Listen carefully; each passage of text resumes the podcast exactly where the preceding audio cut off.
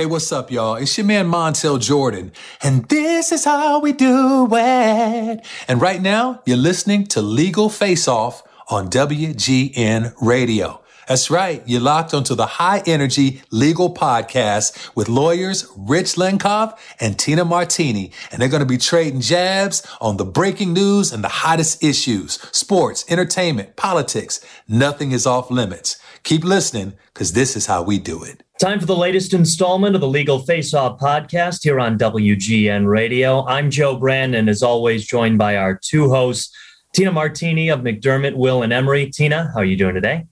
Great. How are you, Joe?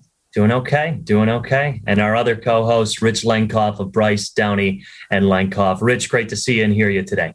Good to see you, Joe. Thanks. So earlier today, as we record here on Monday, August 9th, New York's Governor Andrew Cuomo's top aide has resigned as the governor is uh, reaching potential impeachment. It comes in less than a week after the release of a report that Cuomo sexually harassed 11 women we have Deborah Katz, who represents some of those accusers and also a founding partner of Katz, Marshall, and Banks. She's also the 2018 Civil Rights Lawyer of the Year by Best Lawyers in America. Deborah, thanks so much for joining us today. Thank you. Deborah, your uh, client is Charlotte Bennett, who's a former executive assistant to the governor. She accused back in February uh, the governor of asking inappropriate questions and making her feel as though he wanted to sleep with her, among other um, inappropriate behavior. How did your client feel when she heard about the AG's report, and how do you feel about it? Uh, she felt vindicated, and she was vindicated. Uh, it was a we knew that the investigators were conducting a really robust uh, investigation. They subpoenaed her. They reviewed hundreds of documents from Ms. Bennett, and they spent a significant amount of time interviewing her and then taking a full deposition. So we knew that this report was going to be a really comprehensive look, and we knew that the governor had engaged in serial sexual harassment. So we had no doubt about the likely outcome of the investigation, uh, but it's always good to see it. So, Deborah, Cuomo specifically mentioned your client in his televised response. He said he was actually trying to help her work through her previous trauma and he portrays his behavior as a mere misunderstanding. What was your client's reaction and what's yours to this response? It's absurd. The governor is the governor of the state of New York. He is not a therapist. He has he should have no business. Sorry, he should have no business uh, injecting himself in the private life of his employees, asking completely inappropriate, invasive questions, and we're not buying it. This was clearly an effort on the part of the governor to ingratiate himself with her, make her feel that he's a, a good man who cares about her. And, and then the next interaction that they had after that, he came on to her. So she is not mistaken about what the governor's intention was. And his effort to dress it up by saying he was trying to be helpful is really absurd.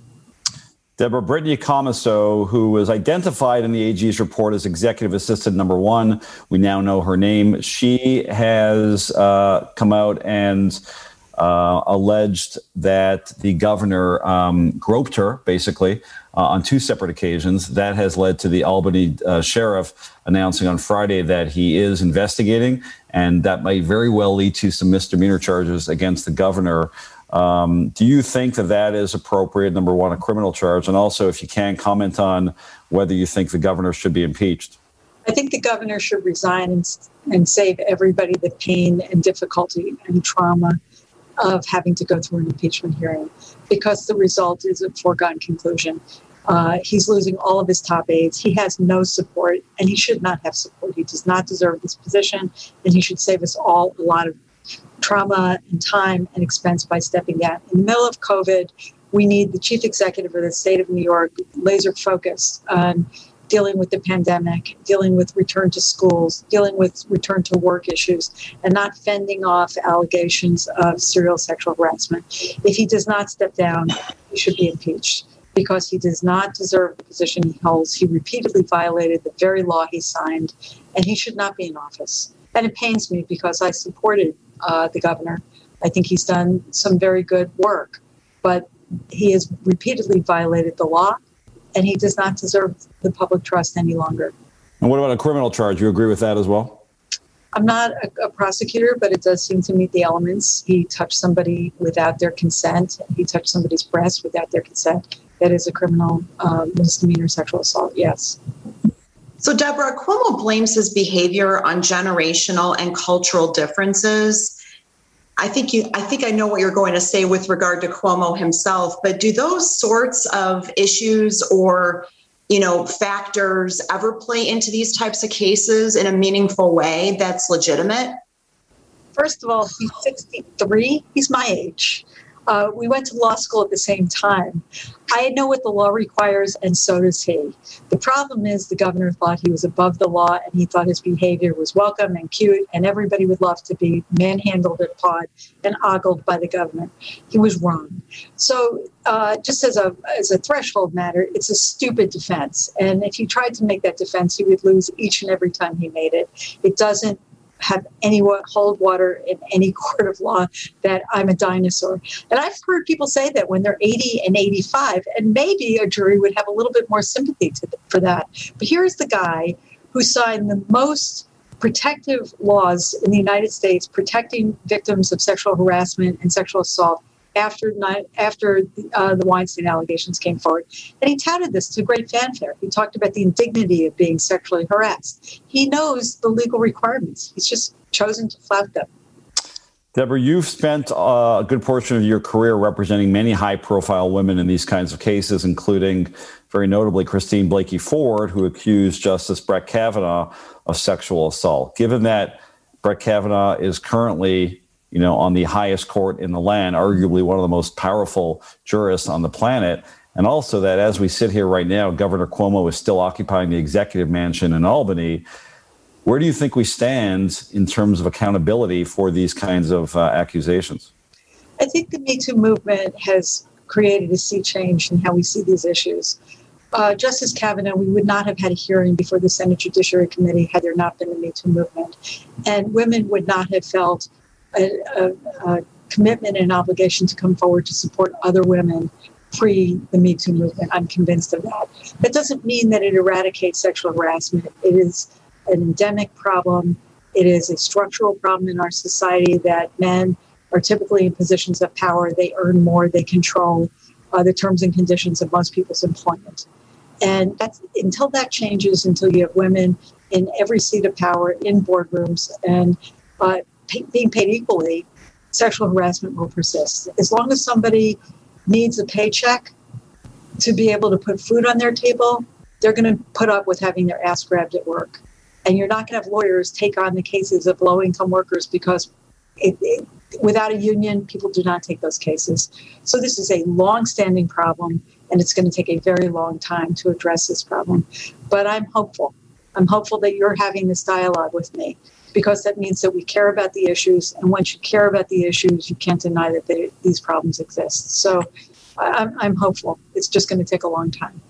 Deborah, last question here on Legal Face Off. We saw in the Cuomo response and also the response of his attorneys, um, you know, sort of the same old playbook that we've seen all the time, basically blaming the victims, victim shaming, um, saying there's another side to it. Uh, talk to us again from your perspective as someone who has represented so many victims of these kind of um, uh, you know this kind of harassment and crime, how victims feel when they see uh, their perpetrators on TV basically accusing them of misinterpreting or, or even worse their behavior.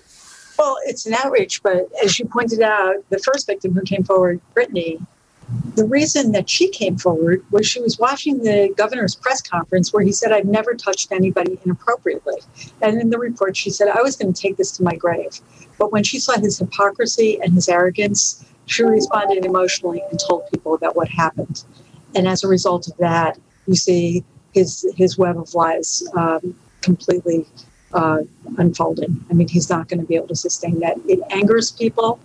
Um, it's gaslighting, and I think it has not served him. But you are absolutely right, Rich, that he's taking a play from most harassers' playbooks. It worked for President Trump. You know, he was elected after the Access Hollywood tape, uh, where we all heard him bragging about grabbing women by their genitals. Uh, hopefully, things will get better. But Cuomo first started with apologizing, if you recall. and said he admitted the behavior. He just said it was misinterpreted. Then he got more and more angry because people said, You can't admit this behavior and apologize. You have to act like you've been affronted. You have to act like you're the victim here. And unfortunately, in some quarters, that works because people still believe that women make these things up. But there is no percentage for women to put themselves out there in this very public way. It's a very difficult choice. And I know when Charlotte did it, there was only one other person who was being smeared in the press, and she was very courageous to come forward. And we appreciate that other women came forward to support her. I think that's what how it works in this post Me Too era. That's Deborah Katz, founding partner of Katz, Marshall, and Banks, and representing some of New York Governor Andrew Cuomo's former aides currently accusing him of sexual harassment. Thank you, Deborah, for all that insight. You're very welcome. You are listening to Christina Martini on Legal Face Off. Tina is a partner at McDermott, Will, and Emery and focuses her practice on domestic and international trademark and copyright law, as well as domain name, internet, social media, advertising, and unfair competition law. Tina has received numerous professional accolades, including an AV preeminent rating by Martindale Hubbell and being selected for many years as one of America's leading intellectual property attorneys by various legal publications, including Chambers and Partners and World Trademark Review. Tina is also the recipient of the Anti Defamation League's Women of Achievement Award and has been recognized by Crain Chicago Business as one of Chicago's most influential minority lawyers. In addition to her full time practice, Tina is an author, columnist, legal analyst, and podcast host, and she frequently shares her thought leadership with respect to current issues and trends impacting both the legal and business landscapes through various media outlets. McDermott, Will, and Emery is an integrated international law firm. McDermott has an uncompromising commitment to legal excellence, extraordinary client service, and a high performance culture. It is committed to helping clients achieve stellar legal and business results today and well into the future. To contact Tina and to learn more about McDermott, Will, and Emery, visit MWE.com. Welcome back to the Legal Face Off podcast on WGN Radio. Our next guest is Mayor Liandro Arellano. And Rich, I'll let you take it away. Yeah, Mayor, thank you so much for joining us. Last week, of course, uh, former Dixon City Comptroller Rita Crundwell was released from prison 11 years ahead of schedule. In 2013, Crundwell was sentenced to 19 years and seven months in federal prison for embezzling more than $53 million from the city of Dixon going back to 1990. Uh, were you and your were you and your citizens given any notice of this early release? No, we we were not. Um, you know, and reaching out to them after the fact, they were told we were told that they supposedly sent a letter in July. You know, we've searched head or tails. We can't we can't find it. We've talked to legal enforcement in our region. None of those those key leaders were informed.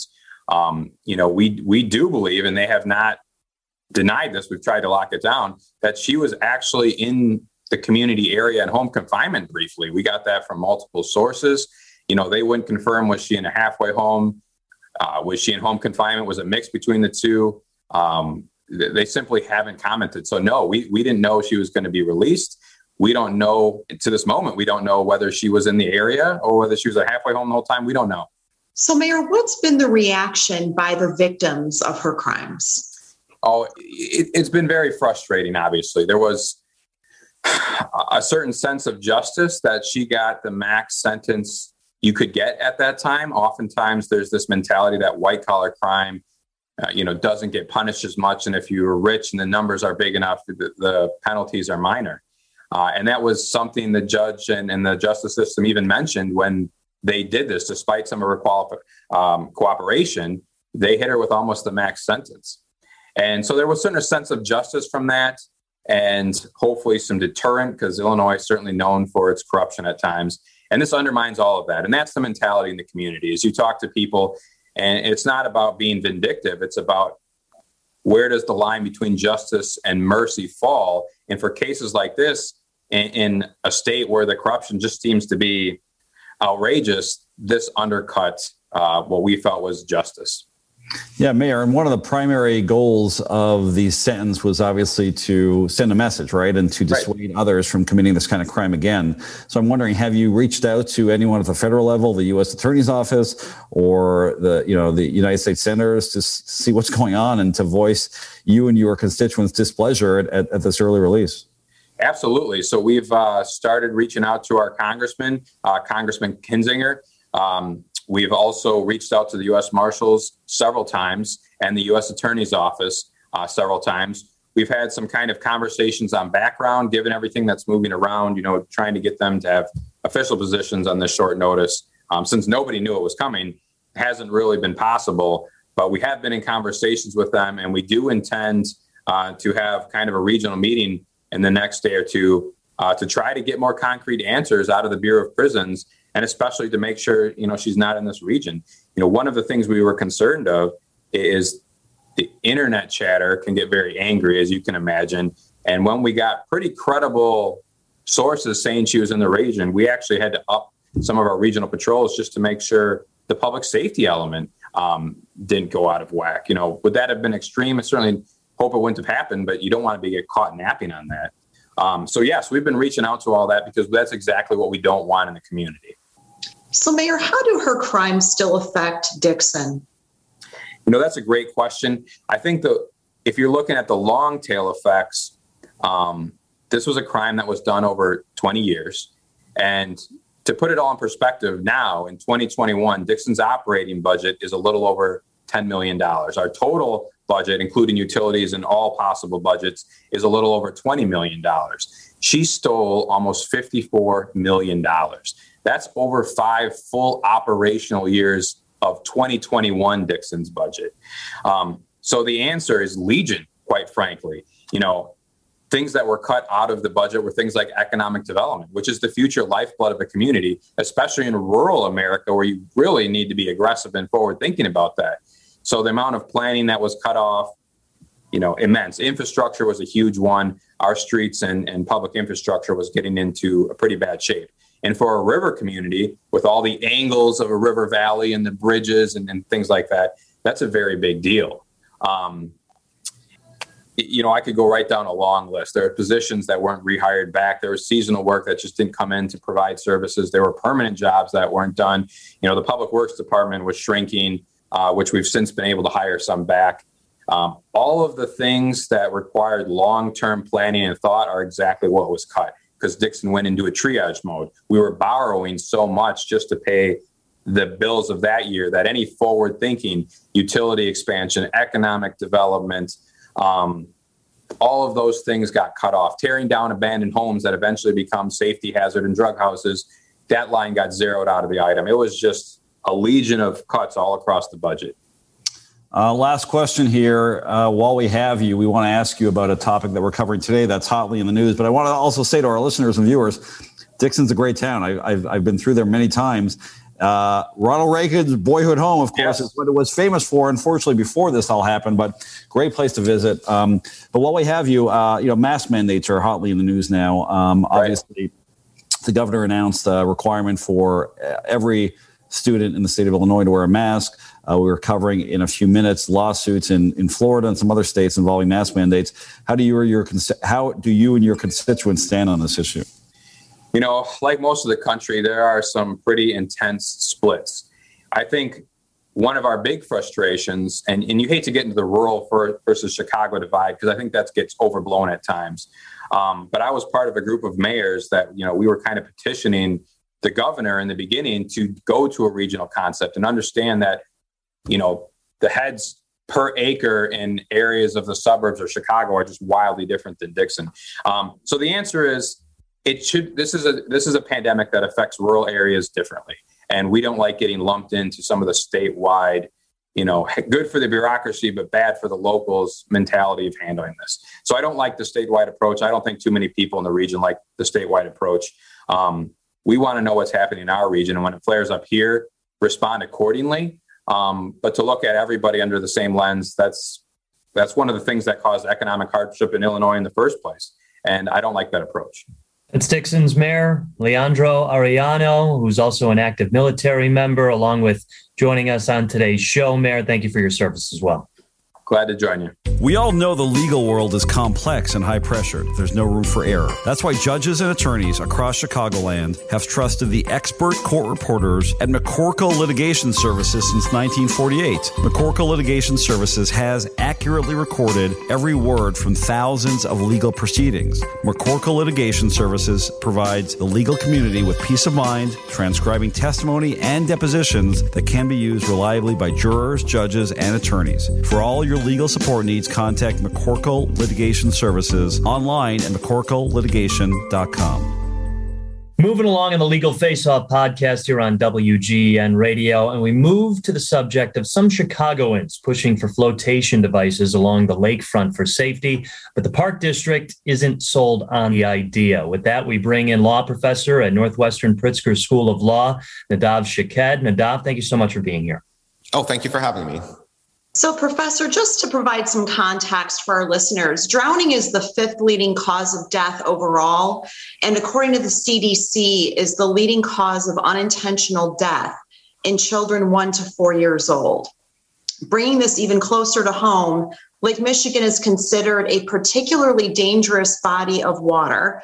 And as Joe mentioned, there are a number of advocacy groups that are trying to create awareness about the dangers of drowning and to get some measures, safety measures put into place. Can you tell our listeners a little bit more about what those measures are and how big of a problem this is in Chicago? Yeah, so the, the measures they're suggesting, and at this point it's mostly informal, so there's no real, um, uh, at this point, no proposal for actual state or city action on it. But the major uh, proposal that they're running with most recently is uh, to just provide, in essence, free flotation devices in specific spots uh, along the beach, uh, which people can um, use uh, themselves or to help others. Professor, the Park District has countered that by uh, putting certain water safety measures in place, they would actually uh, increase the liability of the Park District. What are your thoughts on that? So the, the park district is concerned, uh, from a legal perspective at least, but their concern is that the moment you put in these devices, you, as, as you put it, you're increasing the likelihood that they're going to be exposed to some sort of liability. So, you know, say someone uses uh, the uh, flotation device in a way it shouldn't be used, and as a result suffers an injury, they'll sue the park district, or say the flotation be- uh, device hasn't been maintained or something like that. And again, someone suffers an injury, he or she will sue the sue uh, the park district. The park district, obviously, from a legal perspective, wants to avoid that eventuality. So, Professor, there's the liability issue, and then there are several other issues too. For example, advocates say that there are policy reasons that need to be considered, specifically the desire to make sure that people are observing the rules and that they don't swim where they're not supposed to.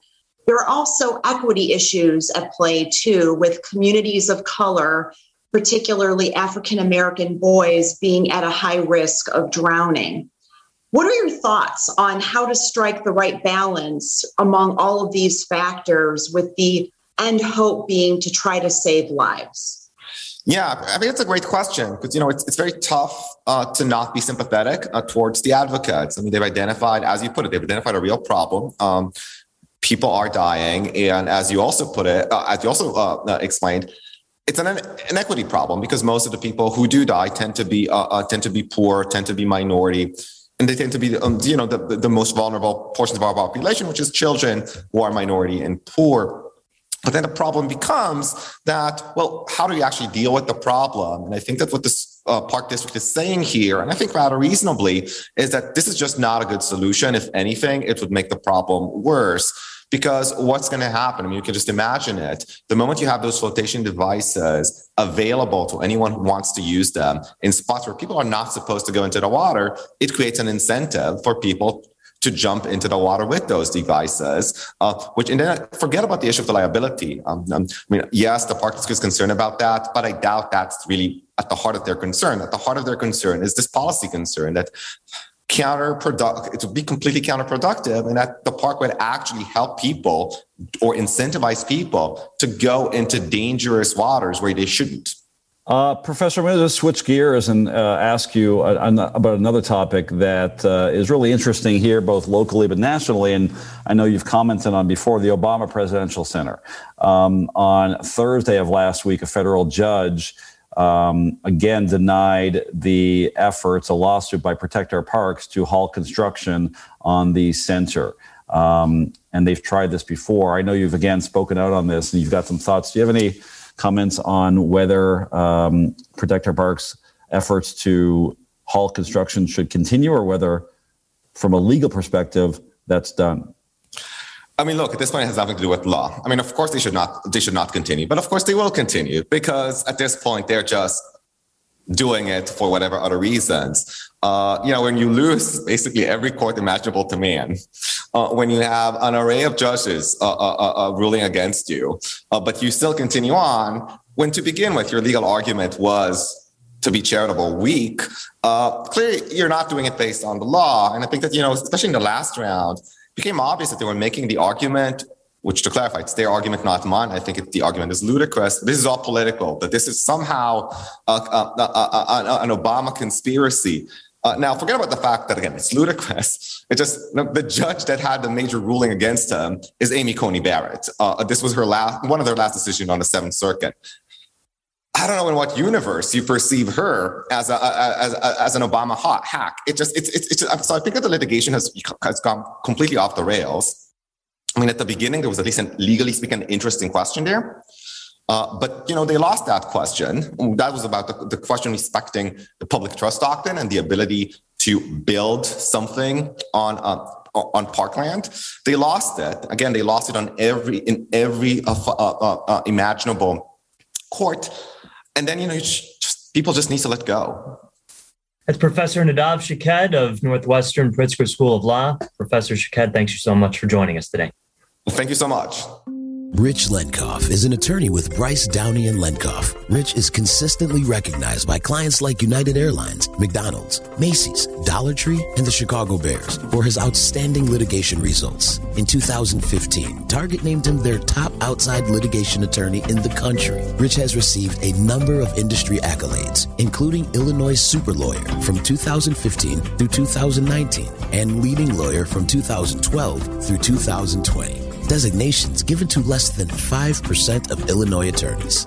Rich is also an active member of his community, including serving on organizations like the Advisory Board of Legal Prep Charter Academy and the Board of Visitors for the Northern Illinois University College of Law. In addition to his full time practice, Rich is a prolific producer with credits including Elvis Presley's Heartbreak Hotel, 85, the greatest team in football history, starring Barack Obama, Bill Murray, and the coach, Mike Ditka and Renegades, a live show in Las Vegas starring Terrell Owens, Jose Canseco, and Jim McMahon. In addition to co-hosting Legal Face Off since 2013, Rich is the legal analyst for The John Williams Show on WGN Radio. Bryce Downey and Lenkov is a full-service litigation firm practicing general liability, workers' compensation, professional malpractice, business transactions, and intellectual property, among other practice areas. For more information about Rich and Bryce Downey and Lenkov, please visit bdlfirm.com. That's bdlfirm.com. It's time for the legal grab bag here on the Legal Face Off podcast on WGN Radio. Let's get to our two esteemed guests and friends of the podcast. We'll start with John Bolger, comedian and also heard on WGN Radio. John, thanks for being here. Hey, along with along with Amanda Vinicky, political correspondent on Chicago Tonight of WTTW and former State House Bureau Chief. Amanda, John, great to see both of you today. Great to be here. It is a beautiful Monday. Rainy Monday. Glad to be here. Not a comedian, but here for the fun. Yeah, both multiple ter- multiple time guests. Really uh, great to have you both back on. We're going to start off with uh, our first topic, which is, of, of, course, Andrew Cuomo. The news today is, is twofold. Number one, uh, his top aide quit over the weekend and said that uh, she's endured two years of uh, emotional suffering. Uh, many are uh, accusing her of being one of the perpetrators of, you know, reassigning the accuser. So she might face some additional liability down the road. And then also executive assistant number one, as we covered with our with our guest Deborah Katz earlier, uh, she came out and she gave an interview to CBS this morning. Her name is Brittany Commisso, and she said that on two separate occasions the governor groped her. Uh, she gave some detail to CBS this morning, um, and uh, you know, uh, as of this morning, Cuomo has not responded. Uh, many are um, uh, of course, uh, considering that he will resign on Friday. As we talked about earlier, the Albany sheriff said that if these allegations are true, of course, he will be pursuing misdemeanor charges. The New York legislature has begun impeachment investigation. So, Lots of trouble here for Cuomo, um, and uh, he's still coming out fighting. His attorneys, uh, Tina, on Friday came out uh, defending the governor, saying these allegations were not true, and of course, uh, blaming some of the victims. So, what's your take on all of this? Well, as we discussed earlier, I mean, it's just a terrible situation. He's making it worse for himself. Anything that he may have done at the beginning, where he came out apologizing, as we discussed earlier, I think has been negated by how he's handled this in the interim. Um, this past week, it's been rapid fire in terms of the media on this. And I don't think he's handling this particularly well. It's a terrible situation. I, I mean, my opinion, he should resign. It's going to be terrible for for him and for everyone involved, whether or not he resigns. But I think it's a hundred times worse the longer he stays in office.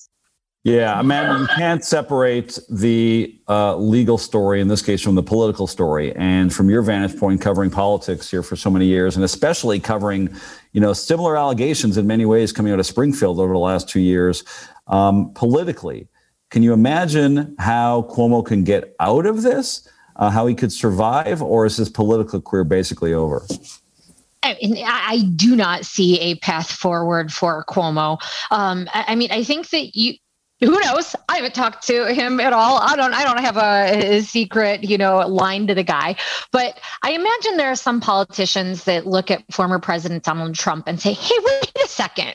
He got elected after accusations of sexual harassment people stood by him. He was he, the, the, people still want him to run for reelection. Mm-hmm. And I imagine that there are some, and you know, Cuomo, when he's laying in bed tonight, presumably having a really tough time sleeping and thinking about all this. Where did he go wrong? Where does he go forward? Um, that he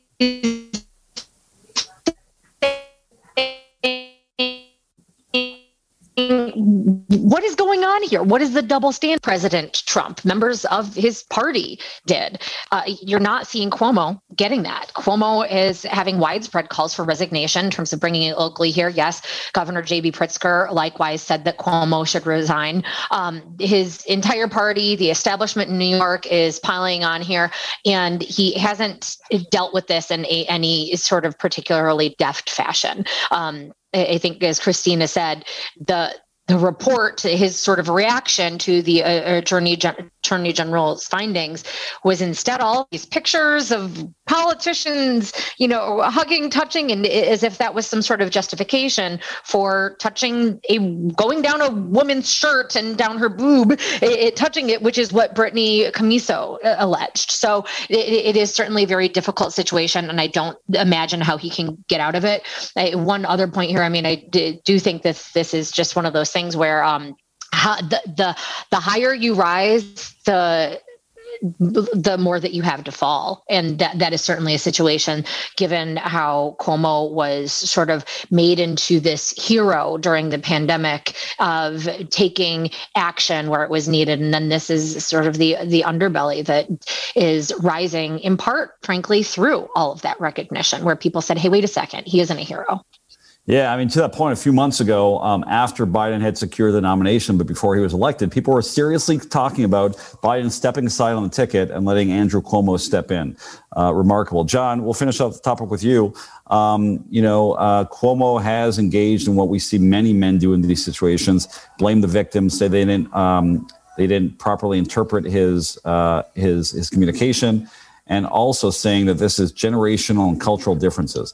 I don't know what generation you might be from, but generally, even going back 100 years, men grabbing a woman's breast without their consent, not something that's, you know, well taken. He done. That's it. It's uh, it's all over because the problem is, and you actually brought it up really well. Uh, um, he's in such deep jeopardy because he's making it worse uh, he's making a possibility where you could have a come to Jesus moment to say, I not only did this, I need to change the way I behave. Because here's here's the thing: society's moved past him, so that's why he he doesn't even realize this isn't. I know you guys mentioned earlier; it's a political issue. It's a criming issue. It's criminal activity. It, you can't treat people like this in a workspace. You can't do this to anyone else. Everybody has moms, sisters, daughters. This is just. And and here's the thing: he swears up and down because he's that guy. I'm a good guy. He doesn't see the monster in the reflection yet.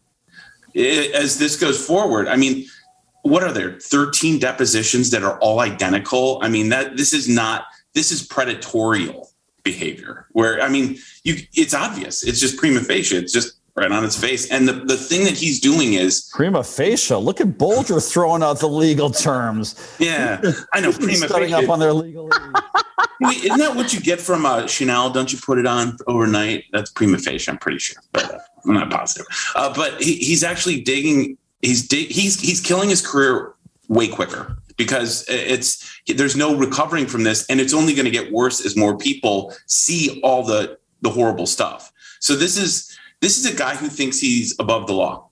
That's about it.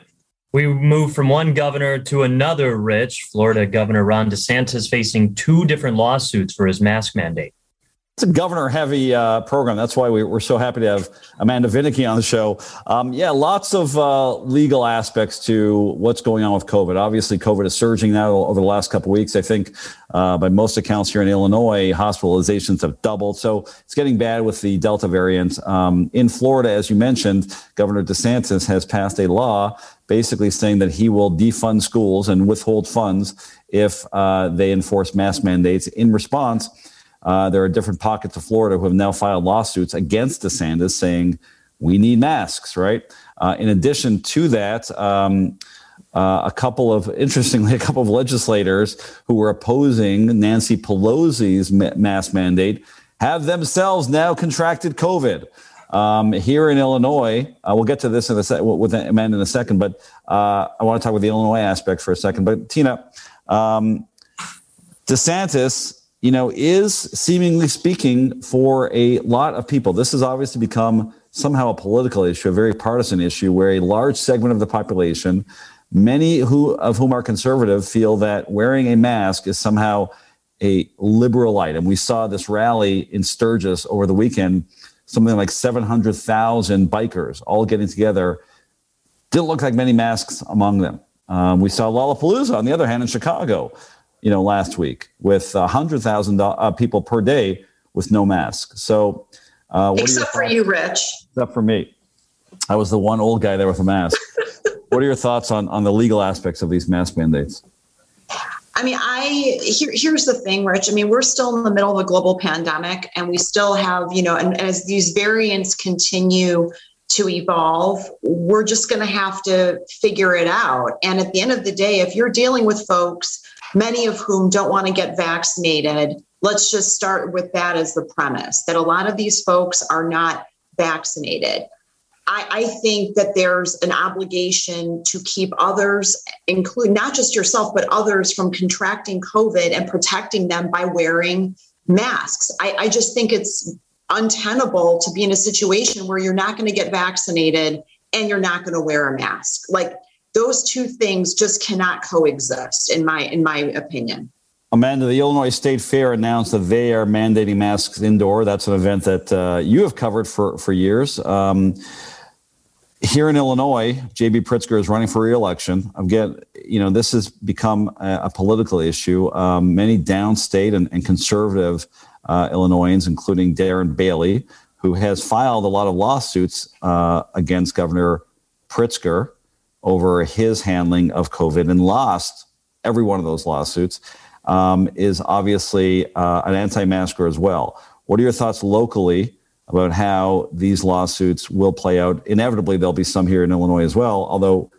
from a legal perspective, that issue's been decided, I think. But what are your thoughts on all of this?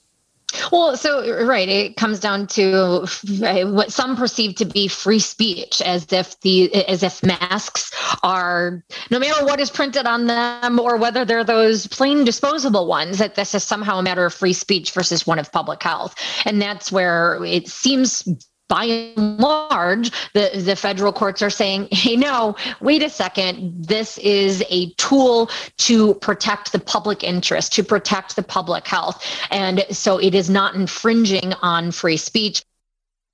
John, why don't you jump in because Amanda's having some technical issues, it looks like. Not a problem. Not a problem at all. Um, I will say this patriotic choking noises on the Gadsden flag. That's that's pretty much what you're looking at. Uh, you're looking at people who are not tethered to reality. Uh, it's actually not even a political issue. It's a scientific one that they're putting a beachhead there for reasons I have no clue about. I, I really don't. Um, I think it's also weird because when you really think about it, it's asking the question Do I have a First Amendment right? Now, you guys are the legal scholars, you guys are the experts, but I will tell you this. I don't think there's a, like a Jim Jones clause to be like, well, I believe it to be true, so if I kill people with me, that's that's legal. It's it's not. It's just not. It's it's a canard, and I think it tells you where the conservative movement sadly is today. They're running out of options to where they need to make these political issues because they've lost on a lot of other issues to where now they're fighting science or medical science or virology. To me, that's bonkers. It's it's bad Like we said, a governor heavy legal grab bag of the Legal Face Off podcast. We go to Missouri, where Mike Parson, the governor of Missouri, pardons two St. Louis uh, lawyers that waved their guns at Black Lives Matter protesters last summer, Tina. Yeah. So last week, Missouri Governor Mike Parson, as Joe mentioned, pardoned um, our two favorite St. Louis lawyers that we co- that we covered quite a bit on Legal Face Off last summer. Um, at the time that the protests were happening, this happened to be a peaceful protest. They brandished their semi-automatic pistol and AR-15 rifle at um, protesters that were walking by their house on the way to the mayor's home to engage in a peaceful protest. Um, the Missouri governor decided that he was going to pardon them and had said that he intended to and made good on that promise last week. Um, both of the McCloskeys had been indicted by a grand jury last October on felony charges, and those charges were later amended.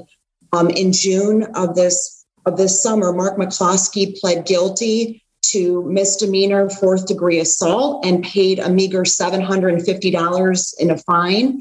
And Patricia pled guilty um, to misdemeanor harassment and paid a $2,000 fine. So Mark McCloskey has been actually very vocal on this and said that if he had to do it all over again, he would. And now he's running for a U.S. Senate seat. So I think he feels very empowered by the whole situation. Um, can't say I'm surprised, Rich. I mean, we were talking about this a long time ago, and given the circumstances, I can't say that I'm surprised at this result. Well, it's like anything else, right? It's become like we've talked about so far on the show. It's become a political issue.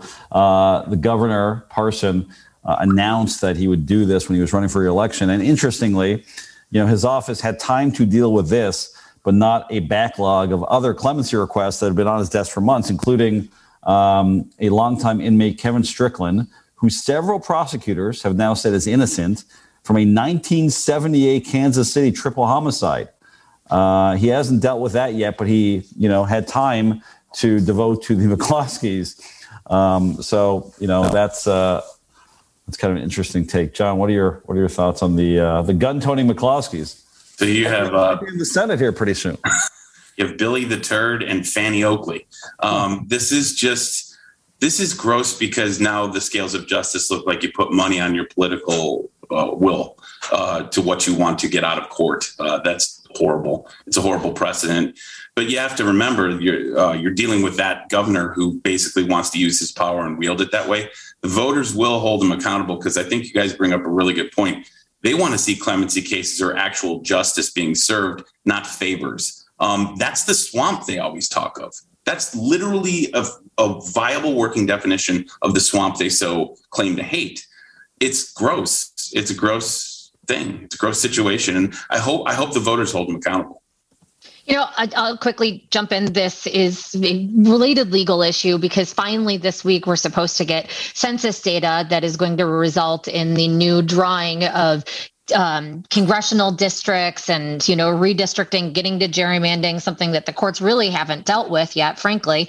Um, and that's sort of what we're talking about the politicization of so much that seems like it shouldn't be political. Um, inherently of course politics are part of everything and i wouldn't have a job if that weren't. But uh, i mean really it, when you talk about uh, public health when you talk about justice those are some of the areas where you want politics to be removed. And there is, I think, a very strong argument to be made that how districts are drawn results in hyper partisanship. And that's one of the many reasons that you do have people really fighting for either um, the particular conservatives or particular progressives who come out to vote. And it's left us in a situation such as this. He's back. Former Illinois Governor Rod Blagojevich says his civil rights were violated, Rich, and that could open the opportunity for him to run run for office again. Yeah, he was back last Monday at the Dirksen Federal Building where it all began. Uh, for him, uh, he even commented on that. It was weird to be back, and uh, you know now he's now he's a free man. But he's filed he filed a lawsuit um, which many legal experts, including us, I think me and Tina will probably agree is nonsense, because basically he's alleging that he did not have the benefit of due process when the legislature passed the law that prevents him from ever running for office again. What he forgets is that he was afforded all those opportunities and declined. Um, now he's coming back and saying, well, I wasn't given the chance to do that. I should be allowed to run, even though by the way, I have no plans on running. I'm just doing this, you know, uh, for for the argument and for you know the established precedent. But I think it's it's safe to assume that Blago is back in many ways. Uh, he might not be running, but this is uh, another chance for him to get in front of the cameras. He did mention that there was an ABC crew there documenting uh, his appearance. There'll be a forthcoming documentary, one one assumes. So, uh, you know, any good any news is good news for Blago. It seems like Tina.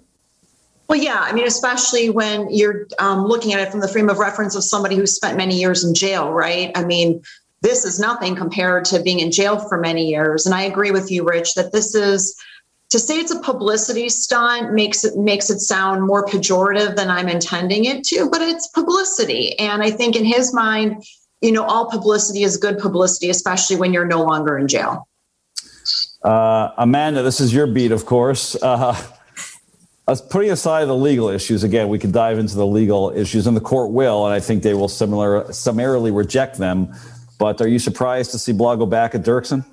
No, I mean, I guess Dirksen because you'd think he'd want to stay as far away from there as possible. But then again, as he held this press conference, you did have people drive by honking at him, shouting at him, a tour bus where people really were attracted to whatever was going on and then shouted toward Blago. So I guess maybe not all that surprised given that um, even though downtown is still fairly sparse, he wants to be where the people are. And everything about it was very classic Rod Blagojevich. There was no remorse no admitting any wrongdoing, um, talking about Madigan being at fault. As you noted, there are plenty of legal issues there. Most people expect that this will be summarily tossed out and that it is frivolous. I did speak with one attorney who thought that maybe there, there there's a sliver of opportunity here, but uh, again, getting back to politics, an impeachment process is inherently political. This is a political role, a political decision. It does not have to operate the same as, you know, a,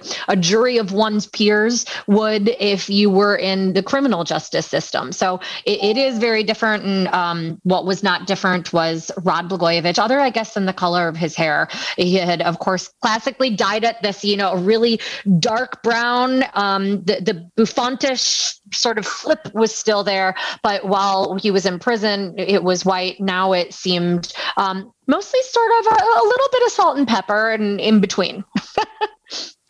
Bolger, how do you feel about uh, reappearance of Blagojevich's hair on the public scene? As the youngest of five in an, in an Irish Catholic family, look at me, look at me. I want attention. Look at me, look at me. That's all this is. He just it, clearly he doesn't have a lot to do outside of the outside of a, a six by eight because there's this is this is where we're at. So he is using the same bad activities that got him in trouble because he knows only that. So he just is seeking attention and he wants attention. What you do similar to social media, if you deny them that attention, they get very upset. It's like a kid. If you just ignore them, they're going to freak out. There's a juice box flinging in the back. There's going to be loud stomping. And that's pretty much what you're looking at. Blagojevich just wants attention and to remain relevant as the world has already moved past him. Maybe you should start doing commercials for what is it? Touch of Gray. I think that's the salt and pepper look that you were trying to get at, Amanda. Uh, we stay in the Midwest, but we move to the Hoosier State. Indiana University, Tina, is requiring all of their students to get vaccinated. The ones that are against it are not being supported after it's reached a federal appeals court. That is true, Joe. So last week, the Seventh Circuit sided with Indiana University it, when um, eight students had been seeking an injunction against the university, which is requiring all students to get vaccinated. Um, unless the students have either a medical exemption or a religious exemption, that's the rule. All students have to be vaccinated. Um, and those who have the exemptions, either for medical or religious reasons, need to be wearing a mask and to get tested for COVID twice a week. The students who are bringing this suit claim that their 14th Amendment rights to personal autonomy and bodily integrity were violated. And what's really interesting is that the court, the appeals court, in denying the injunction, compared this case to a 1905 US Supreme Court case that was Jacobson versus Massachusetts involving the smallpox vaccine. And what the appeals court did here was say that case was a lot more restrictive than this one because everybody had to get the smallpox vaccine and there were no exemptions. What's interesting is that the attorney for the student says that he's going to appeal this all the way to the US Supreme Court. We've heard this before, and sometimes nothing comes of it. But in keeping with our conversation throughout this show about the mask mandates and um, protests, you know, over whether or not to have to be vaccinated, wear a mask. I found this case interesting. Um, not terribly surprising that the Seventh Circuit took this took this yeah. tack. Yeah, and the other reason they gave was because you have a choice, right? The the the other the other law applied to everyone. This uh, right. mandate says if you don't like it, go somewhere else. You don't have to go to Indiana University, which I think is a key distinction. But at the end of the day, the you know all of these lawsuits are being decided across the board, across the country, along the same lines. That we as a society and the government as the you know uh, managers of that, for lack of a better term, we as a society have the right to be safe and to be free, and you know safe from this coronavirus and free from getting it, and that need that right outweighs the individual right to not get it right and um, not it's a little tricky when you're when you're making people get the shot. That's why over the weekend, for example, Rahm Emanuel said, "Let's not call it a mandate. Let's call it a requirement." The wording doesn't make much of a difference, but at the end of the day, from a legal perspective, every court, including those in Illinois that we talked about earlier, have said that listen, your right to individual freedom stops at uh, me getting an illness from you, and that's just legally where all these cases have gone. Um, Amanda, John, any any thoughts on this? Well, I think this is the funny part because this is already decided. It's already clearly decided, and there's no controversy over it. This is we had polio, we had yellow fever, we've had MMR. These have already happened, asked and answered. And what's so bizarre about it? It's like someone who goes, I my book's not Harry Potter. I don't know the end of that. Mine is called Little Mister Lord Knickers, and he's a wizard, and he does it. it we, the ending is still the same every time. So what's odd Knickers is also Bulger's nickname in college, wasn't it? well, I mean, yeah, I had so many. I mean, low. Uh, wait, it has to be low, Mister Knickers. but yeah, it's already been decided. It's it's silly that people are now so people who are not very legally skilled are now thinking they're coming up with a new question that the courts haven't ruled or decided on. I mean, objectively, very simply, and they're like, "But I have a right." No, you don't. I guess uh, as, as, a non-attorney, it will be noteworthy to see because uh, all eyes continue to be on the Supreme Court. So, I mean, thus far, this has all been at the the federal appeals level, but we haven't seen something like this go before the Supreme Court with its um, new majority, where people are still, I think, kind of feeling out where where do these, particularly because um, some people do see this as a religious issue, despite Indiana and many of the other universities when it comes to vaccine mandates having religious exemptions. So. Um, it doesn't seem as if we've seen the six to three court pan out as uh, conservative leaning as some expectations had been, but I, I, think people will be watching it. And I will add from an Illinois angle, when you talk about these mandates and where else it's going to go, we're going to be watching how does that work? Where else will these restrictions and mandates, requirements, whatever you want to call it, come into play? Because there is most certainly a whole lot of pushback from unions thus far when we've seen it try to be implemented at the workplace on the government side. Plenty of issues in America. So let's go down to Mexico, who has an issue with US based gun makers for the overflow of weapons across the national border. Tina. Yeah, Joe. So last week, Mexico sued several gun makers, including Smith & Wesson, Barrett Firearms, and Colts in U.S. federal court, accusing them of reckless business practices in connection with supplying firearms to the Mexican drug cartels.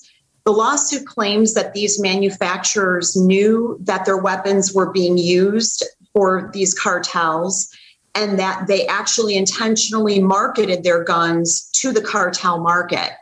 It also claims that they knew that the weapons are being trafficked and are being designed with different sort of characteristics to specifically appeal to the cartels. So the lawsuit is seeking $10 billion in damages, which the Mexican government claims is the damage tied to the gang violence and is also seeking tighter controls on gun sales, um, as well as better security features on the weapons themselves. The gun manufacturers argue, and this is not unexpected, that Mexico should be taking responsibility for the violence within its borders and that the responsibility really does not lie with the gun manufacturers. Um, this is an interesting case. I think on the merits, it's pretty tough. Um, but the feeling of, among folks in the Mexican government is that they had to file this because of the circumstances. So, very interesting case, Rich. Yeah, I don't know if it's going anywhere, but it is an interesting legal theory. What I learned from researching the story was that it's really hard to buy a gun in Mexico. Mm-hmm. Surprisingly, mm-hmm. we, we, we picture Mexico as this, you know, uh, no holds bar, you know, country with weapons uh, everywhere, but really almost impossible to get a weapon in Mexico. So when you think of it that way, and you think, well, how are these weapons getting in?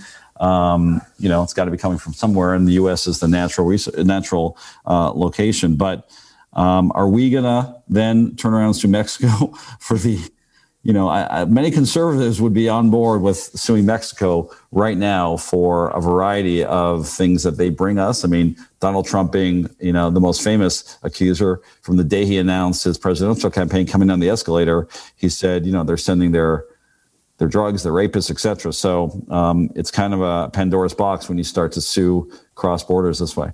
Uh, Amanda, what are your thoughts on this?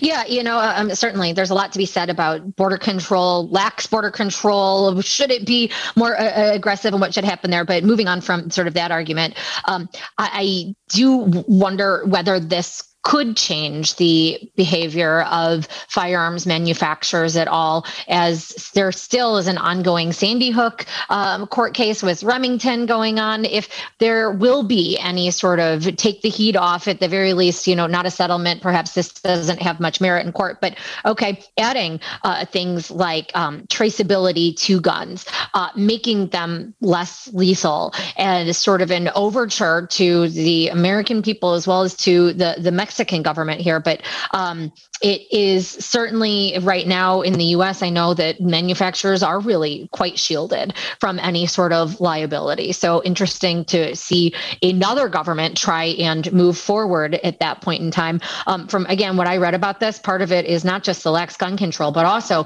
just how lethal these guns are. I mean, we're not talking a pistol, they're talking about AK 47s. And certainly there are plenty of uh, reasons where violence is rampant in Mexico. But as you do have a government that has tried and thus far not had much success in toning it down, um, this being just another attempt as they're almost sort of grasping, it seems, for anything that will make a difference there. Moving a little bit back north up the border to the Dallas Cowboys running back Ezekiel Elliott, currently facing a $100 million, rather, a $1 million lawsuit for uh, his dog allegedly attacking one of his neighbors. And uh, I don't think this is the first time this has happened with him, Rich. Well, that's the key. The allegation is that on May 21st, uh, one of uh, Ezekiel Elliott's dogs bit two people while they got loose from a landscaping company. Uh, they're also suing the landscaping company. Uh, they were doing work at the plaintiff's house, and or actually at Ezekiel Elliott's house, and all three of the dogs, including one who was a Rottweiler, uh, escaped, causing the plaintiff severe and permanent injuries. But the key, really, uh, to this case is whether this state, and I assume it's Texas, although this I can't really quite tell, but whether the state is a what's known as a you know one bite rule uh, state, and what that means. We've covered this before in our show. It's a little bit interesting. Is that in many states you get a free dog bite as an owner uh, because the law is such that if you don't know that your dog has some sort of uh, proclivity to biting people, then you're not negligent because you don't know that dogs bite, which is kind of an odd theory, right? It's a dog, it's an animal. Um, so the idea in Texas, at least, is that unless you know that your dog was prone to bite people, then you're not negligent and you can't be sued for you can be sued for damages, but you won't be held liable. Now, again, in this lawsuit, the allegation is that there have been prior incidents, so he would probably lose that argument. In Illinois, however, it's not a one dog bite rule test; it's a strict liability um, state, where, which means that it doesn't really matter if you knew or you shouldn't know or you didn't know. Um, you're liable if you're the owner of the dog that bit someone. Um, Tina, are you a dog owner? I am not currently a dog owner, but I'm a dog lover and grew up with dogs. The only reason why I don't have a dog is because Sussler is allergic. Ah, okay. So the uh, one dog bite doesn't apply to you. Just Sussler doesn't hasn't bitten anyone. We assume, right? No, no. At least not lately. All right. Uh, Bolger, uh, Amanda, what are your thoughts on uh, Zeke Elliott's liability here? And how will it affect his ability to play running back? He's coming off a down year a little bit, Joe. Uh, well, it's kind of weird, too, if you think about it. Um, this sounds more like Oprah. I didn't know this rule where you get a dog bite, you get a free dog, you get a free dog bite. Like everybody gets a dog bite. That's that is so cool that the law was reflexive because you don't know the psychological makeup of what pet you have. So it's like they give you a free grace period. Like, well, my right. dog's nuts, you know. But uh, I I think it's weird because the dog's name is Ace. Maybe maybe instead of cards, maybe stick with Uno, like skip four, or just you know do take better care of your pets because they can affect and impact other people. And the, the injuries are pretty serious from what I, uh, I recall. Yeah. They can be for sure. Amanda, end us off with uh, your thoughts on the one dog bite rule. I will just say that, I mean, it, it's tough because a dog is a dog is an animal and i you know you you just want to see people being careful. When i like see a kid sticking its you know head near a dog's face you're like wait a second back off. Because you never know. They are animals even the cutest and sweetest of these um, puppies particularly if they're scared and they're on the loose. So um, that to me is one of these things where yes i would have a hard time concentrating because i don't have a dog right now but i've had dogs i've had cats i love them. They're like members of your family and so i would have a very tough time concentrating and playing football or doing anything if my little babies were in trouble. I'm guessing a million dollars in damages isn't all that much to a NFL star, but what do I know? I'm not one of those and I don't have a spare million bucks. But um, hopefully the, these people are okay. And um, it is true if you have a dog that is a responsibility. So watch them, tie them up, make sure that they're okay so that neither the dog nor you nor any victim is put in that situation. Back to what you just said, Rich. Couldn't Zeke Elliott just say, "Oh, I'm having an off year. I, I got a crazy dog back at home. I, I so much to deal with right now. I, I can't even handle it right now." Uh, you wanted to end this with a Bears prediction, though. I, I, don't know if I've got a Bears prediction on the entire team, but how about uh, what game Justin Fields will make his debut? I, I'm kind of going like game three, week three, week four range. I don't know. What do you think? Yeah, a lot of us have. Uh, I'm, a, I'm a Bears season ticket holder, big fan. A lot of us have, have gamed this out, right, and and looked at the exact game. Yeah, I think consensus is maybe game anywhere between game three and five. You know, they could they could go into game four with like you know a winning record if you look at the schedule, and then plop Fields in there. But on the other hand, if uh, the Red Rifle is winning, you know, it's hard to take him out. Does uh, do you think Andy Dalton gets a, a one interception rule? Like, like, you know, it's funny. I saw a clip for uh, Hard Knocks. The Cowboys are back on Hard Knocks on HBO uh, this year, and the clip I saw was Ezekiel Ezekiel Elliott lost, looking for his room and carrying bags throughout this big complex. So maybe his mind is not right from this from this lawsuit. yeah. Again, he's he's got a lot of things going on right now. All right. Vinicky Bears predictions, quick. What's their uh, week five for sure? And uh, I guess Zeke is stuck in the dog days of summer. Hoyo! There you go. That's why I, that's why you get a John Bowles around the show right there. Amanda Bears winning record this season playoffs. Uh, I, I No, give, give zero hoots. I'm here for the um, White Sox World Series win. That, that's what I'm focused find. on right now. Sweep, sweep. Say sweep with me. I mean, it was incredible. So we it was fabulous. Keep it going, boys. It's crazy. We're out of time. Huh? Funny how that works. Um, all right, that does it for the legal grab bag portion of the Legal Face Off podcast on WGN Radio. Big thanks to John Bolger, Amanda Vinicky, our two guests here on Legal Grab Bag.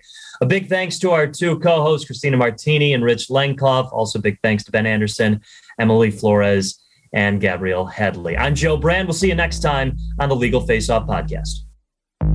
It's Christina Martini and Rich Lenkov. You know what time it is. Welcome to Legal Face Off.